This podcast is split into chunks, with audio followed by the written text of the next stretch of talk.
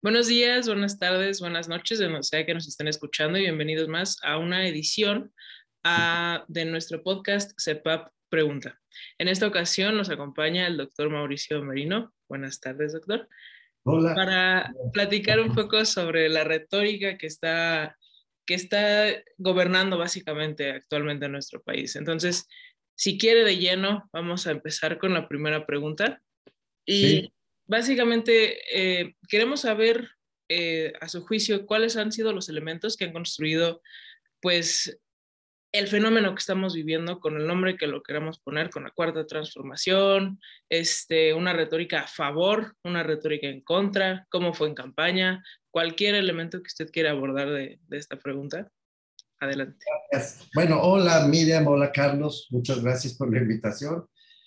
Y, y bueno, eh, feliz de estar, de estar con ustedes. Eh, yo creo que hay dos elementos, así a bote pronto te contesto, Miriam, eh, que no pueden pasar inadvertidos. Uno es que efectivamente es retórica, en el sentido de que la mayor fuerza que ha tenido este gobierno, en mi opinión, no ha sido sus resultados, ni sus políticas públicas, ni la forma en que asigna el presupuesto, aunque se ha dicho muchas veces eso, ¿no? De la forma de asignar el presupuesto. O cualquier otro elemento de los muchos que se pueden evaluar cuando se evalúa un gobierno. No, la clave ha sido la retórica, ha sido la capacidad de comunicación, efectivamente. Me parece de una potencia indiscutible y, eh, y además me parece que el histrionismo del presidente y su forma de reelaborar la narrativa del, del, sistema político han sido realmente espectaculares. Yo eso lo he admirado mucho de Andrés Manuel López Obrador. Es un gran comunicador político. Y esta es sin duda su mayor potencia. Pero esa potencia está fundada a su vez en hechos y en emociones. Los hechos. Vivimos en una sociedad profundamente desigual, históricamente escindida, siempre, siempre, desde que éramos colonia española hasta nuestros días, con una élite francamente horrenda, por ponerlo en una sola palabra, eh, profundamente egoísta, muy poco consciente del lugar en el que habitan y del que viven, en fin. Es decir, sí existen sin duda condiciones que le dan peso a esa retórica. Y de otro lado, ese peso real de, de las condiciones materiales, déjame ponerlo en clave marxista, de existencia en nuestra sociedad, está a su vez fundada en la derrota eh, de los resultados, es decir, los pésimos resultados que entregó un pequeño momento de esperanza democrática, de liberalismo democrático que hubo justamente al nacer el siglo XX, XXI, perdón. Este, eh, es decir, la transición a la democracia. El régimen de partidos que emanó del proceso de transición previo, pues fue un régimen de partidos que no cumplió con su cometido prácticamente ninguna de las variables que se quieran juzgar, ¿no? Lo, lo corrompió, lo echó a perder, lo lastimó y profundizó todas las condiciones materiales que dieron lugar a la veracidad. Corrijo, a la verosimilitud, no es lo mismo, de la retórica presidencial. Creo que por eso es tan potente, aunque no diga la verdad, aunque no ofrezca resultados, aunque cada vez que se evalúe lo que dice o publica o afirman, uno tenga este, este sinsabor, ¿no? De los datos reales, de la evidencia real, que nunca coinciden con lo que el presidente va diciendo, o muy pocas veces al menos, para ser preciso. Pero no importa, esa combinación de las condiciones materiales del país, cada vez más desigual, por cierto, y cada vez más corrupto, por cierto, y cada vez más violento, por cierto, pues le dan verosimilitud a esa retórica. No tengo una mejor explicación, mira. Y, y, en este sentido de la verosimilitud que se ha construido y el histrionismo que señalaba del presidente y que se ha formado a lo largo de los años y a lo largo de estos años de gobierno, las mañaneras, estas conferencias de lunes a viernes interrumpidas o muy pocas veces interrumpidas, han jugado un papel fundamental, ¿no? O sea, no solamente es el hecho de dar un mensaje en esa conferencia, sino construir un discurso a lo, a lo largo de esas mañaneras. En ese sentido, ¿por qué es importante construir un discurso y no solo dar un mensaje? ¿Por qué ha sido importante para el presidente y por qué ha sido un recurso que ha empleado? No, lo que hace Carlos, en mi opinión, muy potente, este, esta forma de, de presentarse todas las mañanas ante el país, justo, es que eh, elabora lo que los sociólogos llamarían una narrativa, ¿no? Es decir, no es solo una respuesta a la coyuntura o a los hechos del día, sino que es una construcción deliberada que se va desenvolviendo a lo largo del tiempo, con un propósito específico, es una narrativa, ¿no? Es decir, es una forma de construir la lectura de la realidad a través de las palabras, para decirlo otra vez en una, en una nuez, ¿no? Y eso es lo que le da mucha fuerza. A lo largo de, esa, de esas mañaneras, de esta narrativa construida por el presidente de la República, se altera la verdad. ¿En, qué sentido se altera la verdad? Bueno, se niegan hechos contundentes eh, con otros datos, los famosos otros datos, que no tienen con mucha frecuencia, no tienen asidero en ninguna evidencia empírica, solo solo la palabra presidencial. Eh, se construyen posverdades, dirían, dirían ustedes, ¿no? Y, es verdad, ¿no? Esto es la alteración de la verdad a través de la palabra, de una interpretación de la verdad. La posverdad no es que sea una mentira, la posverdad es un añadido a la verdad o una interpretación a la verdad que permite o que invita a leer los hechos de una manera diferente. Y sobre todo crea fantasías, ¿no? Es un gran creador de fantasías y gran creador de acusaciones, de culpables. El presidente ha hecho toda su carrera, no solo como presidente de la República, sino como candidato y como líder político, en esa, cifrado en esa lógica, basado en esa lógica. Siempre había culpables concretos, ¿no? Frente a situaciones que dañaban a la sociedad, a los suyos, con culpables concretos. Siempre había un acusado. Y en esto ha sido también genial Andrés Manuel López Obrador y lo sigue haciendo. Es increíble, la verdad, que al cuarto año de gobierno, cada vez que se le pregunta, por ejemplo, de la violencia en México, él vuelve a hablar de Calderón o de García Luna, por poner un ejemplo. Si se habla de corrupción, además de que afirma que ya se acabó, así, porque sí, eso es posverdad, ya se acabó, saca un pañuelito blanco, ¿no? Construye incluso una imagen de honestidad, él dice que es muy honesto, sabemos de sobra que no, que no lo es, pero saca su pañuelito blanco y dice, ya se acabó la corrupción. La gente le cree y acusa a los corruptos del pasado. Siempre hay alguien a quien acusar. Bueno, esa capacidad de construir narrativa, como expliqué antes, me parece innegable y potentísima. Y sí, uno de sus instrumentos ha sido la mañanera, pero no es el único, obviamente.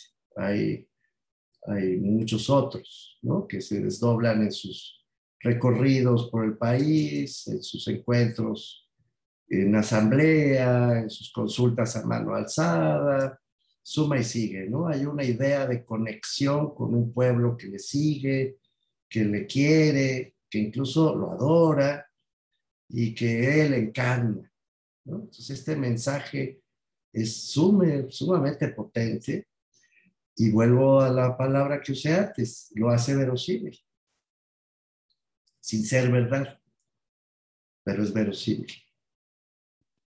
Y con toda esta, bueno, bajo la misma lógica de posverdades, de aluviones de falsedades, de, de, pues ya tener bien en claro que más que hechos son narrativas, em, yo tengo la duda de entonces, esta confianza o este ethos que se ha construido, bien, bien ya dijo usted, doctor, que pues no fue a partir de que empezó su, su sexenio, sino antes, de, incluso en campaña o incluso antes de, de, campaña, ya tiene desde inicios del siglo que está trabajando en ello.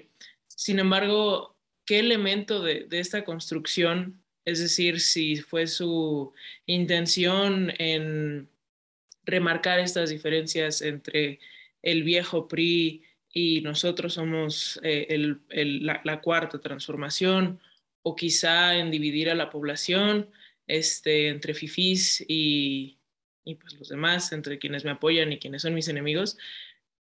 ¿Qué elemento de esta, de esta narrativa cree usted que fue el más importante para construir este etos que, que a mi parecer sigue siendo pues, bastante fuerte a pesar de, de, de los fallos que, que, que ha podido tener su gobierno? No, pues es tan fuerte que sigue teniendo un enorme respaldo, Miriam, sin duda. Eso es indiscutible, ese sí es un hecho, ¿no? Eh, no estamos, nosotros no somos quienes estamos construyendo esa posverdad y esa narrativa, estamos constatando, creo, en esta plática al menos, que efectivamente es muy potente, de eso justamente estamos hablando, reconociendo ese hecho indiscutible.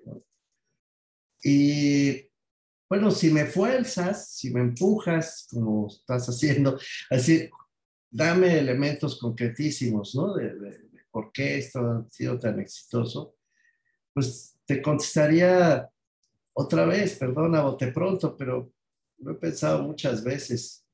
Por cierto, tengo preocupaciones que quizá vale la pena frasear más adelante, pero una es eh, la encarnación del pueblo, encarnación del pobre, del olvidado, del, del vulnerado. Conste que lo estoy diciendo todo en masculino, porque así es. Es decir, el presidente encarna al pueblo lastimado, dejado, ofendido, agraviado, históricamente abandonado, desigual, pobre, suma y sigue, ¿no? Esta desigualdad de la que hablé antes y que no es ninguna novedad, ¿no? no que no caigamos ahora en la trampa que el presidente inventó este, la, la lucha de clases, ¿no? Por favor, no, no, no caigamos tan, mal, ¿no? Eh, siempre ha estado ahí, pero es, decir, es parte del sistema capitalista, como bien sabemos. Entonces no inventó nada, lo que ha hecho es con mucha habilidad retórica, es colocarse como la encarnación de ese pueblo. Ahora, cuando uno le pregunta, pero usted representa, por ejemplo, ahí voy con las cosas que hemos documentado mil veces, ¿no? Usted representa a los pacientes que están pasando la fatal porque no tienen medicamentos, por ejemplo, ¿no? Los tiene ahí abandonados. Usted representa a las víctimas del crimen, que son cada vez más, etc. ¿no? Cuando empiezas a ponerle nombre y apellido a las personas cuyos derechos están siendo vulnerados de manera sistemática eh, ahora mismo, ya la respuesta se vuelve otra vez ambigua y genérica. Él contesta, yo represento al pueblo, al pueblo bueno, al pueblo ofendido, ya lo dije 20 veces, no me repito, y ya, ¿no? No a alguien en particular, no a un grupo en particular, no a un derecho en particular sino el pueblo, sí, genérico. Y esa encarnación solo la tiene él. Ese es un problema para el régimen actual, porque esa retórica de la encarnación del pueblo en una sola persona no es transferible, no es heredable, no es Daniel Cosío Villegas, ¿no? Diciéndonos que es una monarquía sexenal, heredable de forma transversal, etcétera, no, no, esta no se puede heredar, que es una encarnación simbólica y pues no, Claudia Sheinbaum no, no lo encarna, Marcelo mucho menos, no sea nadie, ¿no? Él la encarna. Entonces, creo que ahí eh, Andrés Manuel ha tejido su propia derrota, ¿no? Como líder político. En tanto que es el único que puede encarnar su propia narrativa, pues no la puede transferir, más que lo intente ese es un elemento que me parece poderosísimo. Y el otro ha sido un favor que le han hecho los partidos de oposición. Es decir, el presidente dice, todos los demás que no son iguales a nosotros, que no son el pueblo, son una mafia del poder, siempre han estado en contra del pueblo, por tanto de mí, mi presidente, etcétera. Y estos cuates, estas personas, estos dirigentes, le dan como regalo la verosimilitud de ese discurso, se juntan todos, se ponen de acuerdo, hacen alianzas aberrantes y entonces, pues por si algo le faltaba al presidente, se lo regala a la oposición. Él mismo lo ha dicho, ¿eh? el presidente, con cierto cinismo, ¿no? Sarcasmo, pero cinismo, diciendo, hombre, hombre, pues yo les agradezco mucho que se junten y se pongan de acuerdo y sean lo mismo, porque eso le da fuerza justamente a la narrativa que ha venido construyendo. La ingenuidad o el exceso de... Son vivillos, no sé cómo decirlo, ¿no? Los de la oposición se pasaron de listos, pues es verdaderamente, esa también es increíble, ¿no? Pero así ha sido. Entonces, desde el punto de vista de, del sistema político mexicano, la oposición le ha dado unos regalazos al, al presidente para darle, insisto, verosimilitud a su, a su narrativa. Y ahí lo tienes. Creo que esos dos elementos, la encarnación del pueblo y el regalo de una oposición que es una y la misma cosa, no pueden pasar inadvertidos en cualquier análisis que hagamos, Miriam. Eh, ha sido como interesante todo, todos los puntos que ha planteado durante esta conversación. Y hay un aspecto que nos gusta de este podcast y es la posibilidad de dejarle una pregunta al público que nos escuche. En ese sentido, la última pregunta es, ¿qué pregunta hace falta plantearnos para comprender esta construcción de las narrativas que ha hecho el presidente López Obrador? Pues una no, son un montón, pero no sé si la voy a frasear, Carlos, como pregunta. Yo tengo dos cuestiones que me, que me preocupan y a veces hasta me agobian, para serles absolutamente sincero. Uno es la desembocadura de todo este episodio. Es decir, no estoy seguro de qué va a terminar. Escucho a mis colegas, a mis amigos, a los que se interesan en el análisis político, en fin. Y no creo que haya una, una convicción compartida al menos de cuál es la desembocadura de esto. Decir que simplemente, ya lo dije antes, va a terminar en una elección a final del sexenio donde el presidente va a destapar la corcholata correcta, es una, es una tontería mayúscula, en mi opinión ya es que, ¿por qué? Porque no se puede transferir lo que él representa, punto. Ya eso solo complica todo el proceso de sucesión presidencial por sí mismo, ¿no? Por otro lado, estamos viviendo una situación crítica en México y en el mundo entero que modifica, en mi opinión, radicalmente las condiciones con las que vamos a llegar al 2024. Es decir, todas esas condiciones materiales de las que hablé antes que le dieron fuerza Andrés Manuel, no solo van a estar ahí, sino que están agravadas en este momento, todas, ¿eh? sin excepción. No hay una sola de las variables, y que luego hablamos de eso con más calma, no da tiempo ahora. No hay una sola de las variables que se pueda decir objetivamente, ¿no? No con otros datos, sino con datos ciertos, que efectivamente no solo ha cambiado, sino que su tendencia histórica es que ya no habrá regresión. No, esas dos condiciones, que son condiciones de política pública básica, pues no, no existe, ¿no? En ninguno de los grandes problemas nacionales, quiero decir. Entonces es muy preocupante y encima vamos a tener una economía muy amenazada, no solo por sus propias debilidades internas, sino por el mundo, como bien sabemos. Entonces, híjole, a mí la verdad me, me, me, agobia, se los digo con sinceridad, no ver con claridad en qué va a terminar este sexenio, pero no veo un final feliz, esto es lo que quiero decirles, ¿no? Por otro lado, el presidente se ha obstinado en destruir, pero obstinado en serio, ¿no? En destruir las bases de cualquier posibilidad de sucesión pacífica. Eh, le pega al INE, le pega al INAI, le pega a los jueces, le pega a la corte, le pega todo lo que más o menos protegería ese traslado del poder al final del sexenio, que hoy está toda esa estructura muy debilitada. Entonces, pues sí, sí es muy preocupante. Y la otra que es mucho más profunda. La otra cosa que habría que preguntarse, que también he escuchado mucho entre colegas, no es mi especialidad, no soy sociólogo, no soy antropólogo, soy un vulgar y simple politólogo, no me meto en, otras, en otros territorios que no son míos, pero sí encuentro que mis colegas que están en esas disciplinas me llaman la atención y me dicen, es que hay que estudiar la sociedad mexicana. Tú estás hablando del presidente, del régimen, del discurso presidencial, de los partidos, de las instituciones, pero no estás viendo el otro lado de la moneda. ¿Por qué la sociedad responde a eso? Aún sabiendo que le están mintiendo, aún sabiendo que le está yendo muy mal y cada vez peor, aún viviendo el horror de la violencia, de la pobreza, de la falta de empleo, de la falta de derechos. Eso, y aún así sigue eh, apoyando esta narrativa. Eso es lo que hay que estudiar, me dicen mis colegas sociólogos, antropólogos en particular. Eh, yo creo que tiene razón.